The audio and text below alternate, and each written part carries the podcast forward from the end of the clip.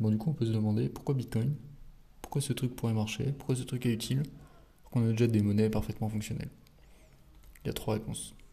Première réponse, l'indépendance de la monnaie et de l'État. Avant, la religion était liée à l'État, plus maintenant. Tout le monde trouve ça normal d'avoir un État laïque. Plus tard, j'espère, tout le monde trouvera ça normal d'avoir un État détaché de sa monnaie. Deuxième réponse, parce que c'est programmable. Euh, aujourd'hui, en tout cas moi, hein, la plupart des mails que je reçois, c'est des mails qui sont envoyés par des machines, pas, un humain.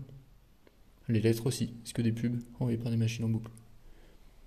L'argent, ça va être pareil. Il n'y a aucun sens pour que la plupart de nos paiements soient des paiements faits par des humains.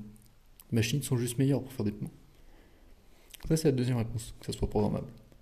Troisième réponse, ça rejoint un peu le dernier point, mais ça permet d'avoir une vraie base de données décentralisée. Ça, c'est très important pour euh, avoir une société où il n'y a plus de pouvoir, en fait.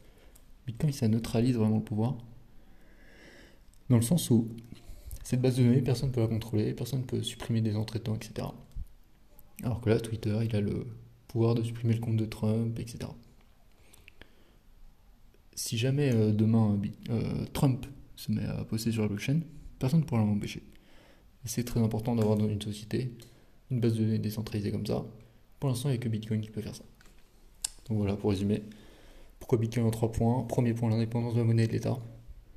Deuxième point, le fait que l'argent soit programmable. Ça donne un potentiel immense. Troisième point, avoir enfin une base de données décentralisée pour créer des protocoles décentralisés. Et, euh, et voilà, parce qu'un protocole, ça a énormément de pouvoir, c'est énormément d'impact. Par exemple, les mails, on l'utilise toujours. Mais le truc, c'est que c'est impossible de faire un protocole qui a une mémoire sans avoir une mémoire décentralisée. Et Bitcoin euh, permet ça.